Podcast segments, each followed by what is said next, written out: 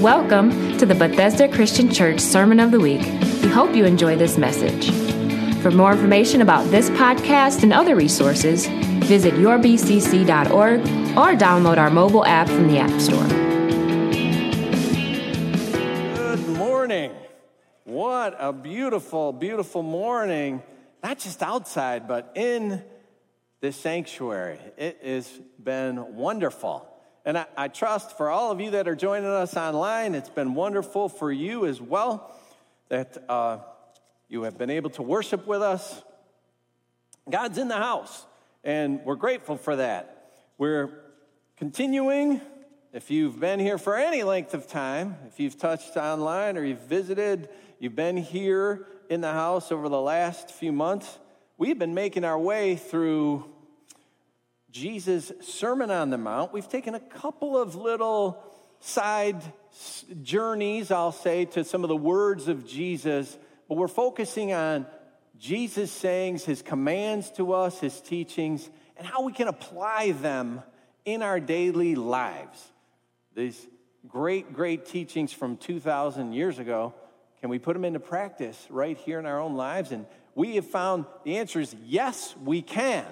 And as we've been going through the Sermon on the Mount, it spans three chapters in the Gospel of Matthew. Uh, just a little reminder of the whole setting.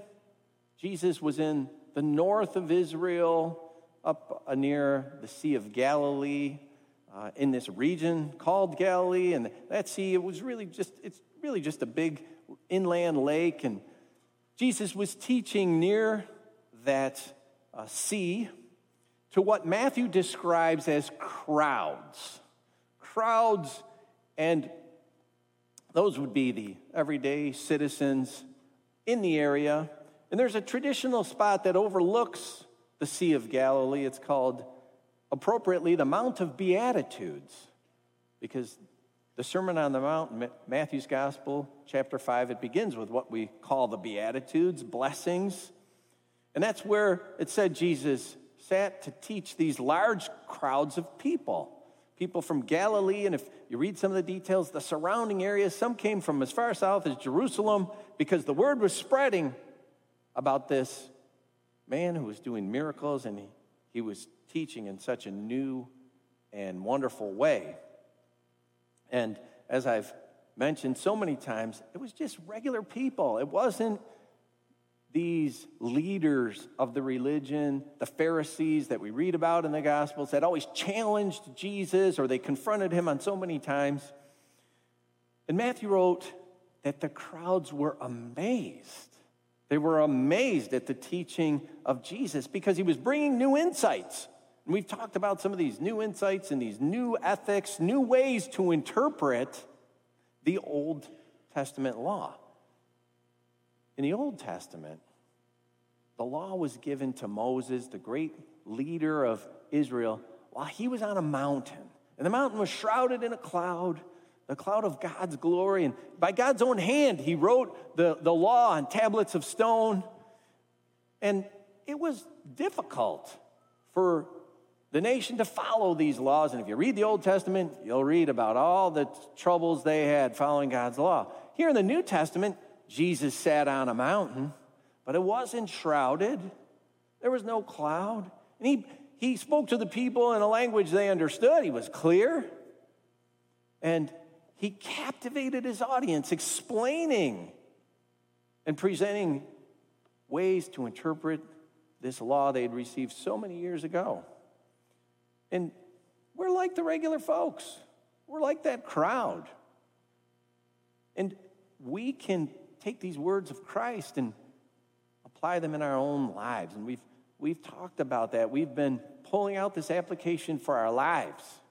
Talked about things from this great Sermon on the Mount dealing with anger and lust and vows, making and keeping promises. We, we've talked about not being vengeful, not judging or judging. Which is it? Loving our enemies, being perfect, even. Jesus said. And last week, asking, seeking, knocking. That's where we are in the Sermon on the Mount, which is now chapter 7. We're nearing the end of the Sermon on the Mount. And recall that passage just last week where Jesus speaks about asking and seeking and knocking, and he presents again God as a father. Now, we've touched on this several times because it occurs multiple times in this great sermon. Remember, here in Matthew's gospel, it's the first time that Jesus d- describes God as a father. And I've said this, it's more than just a figure of speech. It's, there's a reality here that Jesus wants people to grab hold of. And he, he made this revelation. It wasn't just rhetoric, it was a revelation that we, mere humans, we can be children of God. God is a father. This was this is a big deal. And it was big because Jesus was accused himself of being the Son of God. He claimed to be the Son of God. That was blasphemy. And yet he's saying to the people in this crowd, God's your Father. He revealed to this, the, the ordinary people, you can be children of God too. God, it doesn't mean you're going to be divine and you're going to be God no, no, this, it's a relational idea, a bond that's different than master and slave, which was so common in that era. No, this is a family bond, relational. It's a connection with the God of creation. And that's huge. So Jesus said things like, Why should you love your enemies? Eh, he said, You should love your enemies. I guess the implication is the question, why? But he, he gave the answer If you love your enemies, you pray for those who persecute you, you too will be called children of God. That's, that's really something to think about. And several times in his sermon, he's made this contrast between the evils of the world and this loving Father. It's, it's an amazing thing to just meditate on. God's a father, we can be his children. When Jesus talked about storing up treasures, that was another example. He said you can't serve both God and money because money, money can own you. Money can be a master, and it's not going to be a good master over you. But God, He's this loving Father. And then last week, last week we heard the passage where Jesus said, If you have a son, so it's he's putting this image of a parent in mind, right? If you have a son and he asks for bread, you to give him stone? If he asks for fish, will you give him a snake? And Jesus said, No. No. If you, being evil, give good gifts to your children, how much more will, here it is again, your Father in heaven, how much more will He give to them who ask? Another example of this relational element. Jesus is hitting it time and again through this sermon. And there's a subtle implication, though, in these words that we heard last week. Subtle implication about this relationship Jesus said, If you, being evil, give good gifts, how much more will your heavenly Father give? So the implication there's this contrast between us as humans. Well, we're fallen beings. We've sinned. We've fallen in sin, evil. And that's contrasted to this divine heavenly Father. There's no evil in him. Jesus has been doing this. He's been contrasting the evil of the world, the goodness of God, and here he did it again. You would do good. You would, as a parent, do good toward your child who asks for bread or a fish. How much more will your Father? And now, with that in mind, with, with this backdrop in mind, Jesus' very next words are this. And this is Matthew chapter 7, verse 12. So, in everything, do to others what you would have them do to you. For this sums up the law and the prophets. Beyond your children, they ask for bread, you give it. Not a stone, not a snake instead of a fish. We treat our children well. We treat them as we'd want to be treated. Now, I've heard it many times. Uh, I'm a parent too, and I think I've said it a few times. They're going to be taking care of me. I want to take good care of them because oh, if I get old and infirmed, uh, I need somebody to look after me. If I can't take care of myself, I'm looking at my kids. And I treat them the way I'd want to be treated. And Jesus says, keep that attitude, not just because it's this parent child relation. He said, keep that attitude in everything, everything, and toward everyone. Well, that changes things a little bit. It raises it up a notch, new ethic. And he gave what we call, and it's been dubbed, the golden rule. For hundreds of years, this has been called the golden rule. And it's been stated often this way do unto others as you would have them do to you. But Jesus added to it this sums up the law and the prophets. Remember, God gave the law to Moses while he was up there on that shrouded mountain. And here on the, on, on the mountain, Jesus is explaining it. On a different mountain, he's, he's saying, Here's the whole law. Here it is. This sums it up. In everything, do to others what you'd have them do to you. It's the height of the law, it's the pinnacle. This is the essence of it all. It, it, it's the, the epitome of all the law in what we call the golden rule. You know, if we are to apply anything at all from the Sermon on the Mount, apply this. Apply this. Because the rest will fall into place then. Jesus is saying, This is, here it is. This sums it up. Of all the life apps we've covered, this embodies the substance of them all. But how can we apply this? How can we apply this, the sum of the law? This is, this is really big. How can we apply? Let's just sort of cut up Jesus' words here a little bit and think first you're the standard. If we're to apply this, you are the standard. I know that may sound a little strange. We talk about the word being the standard. But Jesus said, in everything you do, in everything. What's the standard of conduct for everything we do? What's our standard for our behavior toward others? You. The standard is self. That's you. That's me. What's my desire? What, what, what do I want? If others interact with me? What's my self interest? Before any acts become our habits and, and, and thus form our character and progressively uh, build and shape who we are, before any action toward another, is our standard what we would desire? Is it ourself?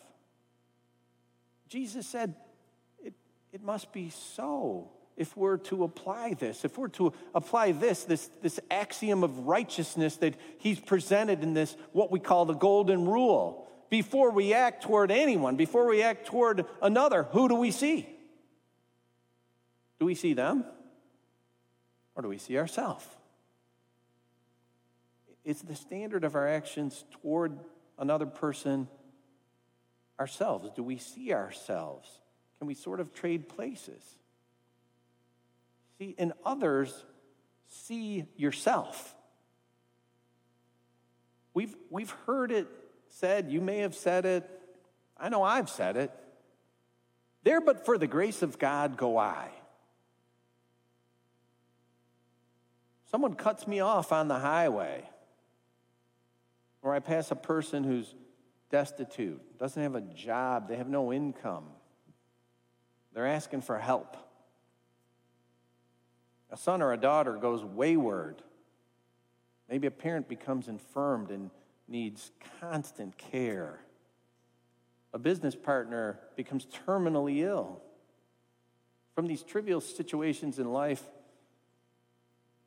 like someone cut you off, that there's this immediate response. It elicits out of us an, a snap reaction to these other more very serious issues where our response is going to affect our resources, it's going to affect our schedules, it's going to affect our time deeply. If we could say, There, but for the grace of God go I, could we say instead, There go I? Can we put ourselves in place of that other person? And what if I cut someone off? How would I want them to respond?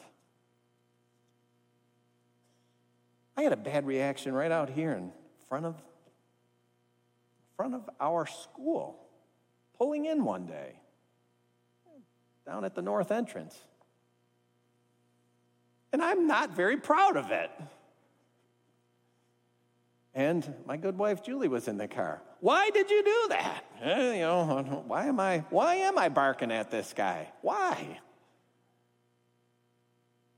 You know, and I've got my excuses. Well, you know, he almost collided with me head on. It's, it, was the, it was a turn lane incident, you know, head to head. If I'd have done it, would I have wanted him barking at me? Or saying, oh, hey, sorry, I get it, it was a little mistake. Ah, this is one we fail at. We fail at. I do at least, you know, not putting myself in that other person's place. But what if it were more serious? What if I were the, the one without a home or without income and I asked for help? What would I like the outcome to be? Help or people just walking by? If I were the wayward child or the ailing parent, how would I want to be treated? If I were the business partner suddenly ill, would I want my partner taking advantage of me and pushing me out? See, applying the golden rule here, it's like an equalizer. It's like this great equalizer. If, if we truly apply it, it puts me in the place of the other person. So for a moment, just trade places. And I know that's hard to do. In everything, in everything, Jesus said, do to others what you would have them do to you. If that other person is hard, if they cause you pain, if they're a problem, if they're uh, in a problematic place, can you see yourself there? Can we put ourselves there? Would you want compassion? If you put yourself there, would you want compassion? Would you need direction? Would you want someone to speak the truth in love and help you and pick you up and help you move out of that place? Or would you want someone to just rage at you and uh, belittle you for your bad decisions? Oh, you put yourself in that place, take advantage of your weakness.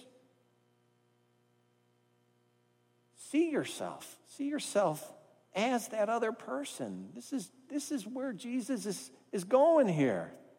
And respond as if you were responding to yourself.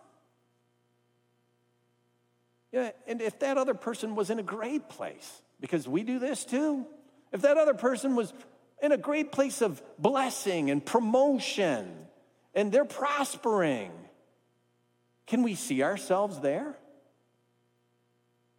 What would we want? Would we want congratulations and encouragement to stay the course and keep on and continue to do well and, and continue in your hard work?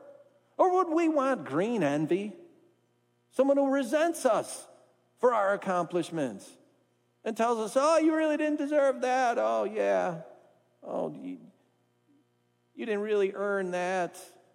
Then maybe gossip about it. Or can we see ourselves as that other person and respond as if we were responding to ourselves? See, rationally, what Jesus said, it just makes so much sense. It's this great, short, pithy little saying that we can all quote do unto others as we'd have them do unto us. But practically applying it, ah, that's a little harder. It's not so straightforward. And of all the things that Jesus taught and asked his followers, to me, this is, this, this is the command that's really the, the hardest to keep because it's everything. As humans, our tendency is to is towards self preservation. It isn't towards self denial. It isn't towards, hey, what, uh, how, how could I change this, change myself into that person? Instead of do to others what you would have them do to you, we're more inclined to follow this adage do to others as you expect them to do to you. That's a little more like it. I think that's a little more like our human, our human selves. If it were me that had cut, cut that person off or done something wrong or I was in this problem place, what might I expect? I might expect, I might expect to get insulted. I might expect someone to shake their fist at me, hurt me, or ignore me, disregard me. If I were in that great place of promotion, blessing, I might expect resentment and jealousy. So if we expect the hurt, well, I'm hurt first, right? That's human nature. That's, that's just seems to be the way we are. Jesus said, if you being evil, but then do to others as you, as you would have them do to you. We do is maybe we expect them. And that's often the way we behave. I was driving the other day I heard this song. I'm not much of a radio person in the car, really. I'm not. I've said that. I was just hitting the buttons on my steering wheel, and they're just, you know, it was all just noise clicking along. But it hit the country station. And sometimes country songs, you know, they just really tell a good story. So I heard a song I never heard before. And it seems it's super popular. I checked it out after I heard it. It's only a couple years since it's been released, and I looked at the official music video. It's got over 100 million uh, views on this video. It seems that's pretty popular. Yeah, I wish this sermon gets 100 million views. That'd be pretty popular, right? So uh, I, don't, I don't keep up with the pop culture, especially in the country genre. So it was brand new. It was a brand new song to me. Maybe you've heard it. I don't know there was a, it was a woman's voice singing, and it was all about hope. I hope. I thought, this is a great song. It, it, it was, I just, I wanted to listen to it. I hope you hear a song that makes you sing along and gets you thinking about her. I hope you both feel sparks by the end of the drive. I hope you never ever felt more free. Tell your friends you're so happy and I thought, I wonder who she's singing about. She's singing about her brother who maybe she just she wants him to find true love. Maybe she's singing about her father. Maybe he lost. Maybe he lost his wife, her mother, and that'd be a, a, country kind of song. And she's just hoping, you dad's gonna find that special someone and that song went on. I, I hope she's wilder than your wildest dreams. I hope she's everything you're ever gonna need. And then I hope she cheats like you did on me, ye, ye. And that line repeated. I hope she cheats like you did on me. And I just, I was let down. I thought, I didn't see that coming. Man, it's kind of like a gut punch. And then the second verse was even worse. I hope you make up and you have your first date over and fall in love and put a rock on her hand. And then I hope she cheats like you did on me. Ha. It wasn't a wonderful story. It was one of these somebody done me wrong songs, all about vengeance. And I was hurt, and I hope you've hurt too. And for some of us, you know, if we're hurt that bad, that's how we move into uh, relationships. That's how we interact with people. It's based on this expectation of pain and hurt and frustration. And I'm going to hurt them because they hurt me. Maybe it's not even them that hurt me. I'm going to hurt them because I think they'll hurt me. That's been my experience. So it's not going to be, I'll treat them the way I, I, I would want to be treated. No, no, no. I, I'm going to treat them the way I expect that they'll eventually treat me. And, and in a sense, I think it makes some people feel good. It's, we'll sing, we'll sing about it. We'll write songs about it. And it's no longer self as the standard for interacting with others. No, it's just being selfish. It's self gratifying. How, how, how can we beat this? How can we beat this kind of selfishness? How can we defeat it? If, we have trouble trading places, putting our, making ourselves the standard, then perhaps we should see Jesus instead of seeing ourselves. If we become selfish, see Jesus. I read an article on the Golden Rule by a Methodist minister. He wrote it about 100 years ago. His name was Albert Osborne. He was co founder of the American University in Washington, D.C., and he titled it The Golden Rule is the Unselfish Use of Self. And he wrote this about the Golden Rule and Jesus. In the mutual exchange of our own situation with that of another, we must carry with us our knowledge and convictions as to the higher, deeper, true needs of men and women, such as we have received from our contact with Jesus Christ. In them, see Christ. Any other interpretation would make the golden rule a nullity it would rob it of even the semblance of any real altruistic quality and cancel its ethical character. For it would simply command us to make an even exchange of all we are and have for all that the other is and has. In them, see Christ. For there is a danger in our resting satisfied with the intellectual symmetry of the rule as a splendid piece of mental mechanism, kept for occasional description or exhibition. Thus, it would become a cold, idle, glittering object of curiosity. The real usefulness of the Golden Rule lies in it being enacted into deeds by men and women filled with the love of God, shed abroad in their hearts by the Holy Spirit through personal faith in and surrender to Jesus Christ. In others, see Christ. See Jesus. In one of the closing chapters of Matthew's gospel, Jesus nearing his crucifixion, Jesus expresses just that see Jesus. It's at the end of Matthew 25 very familiar passage.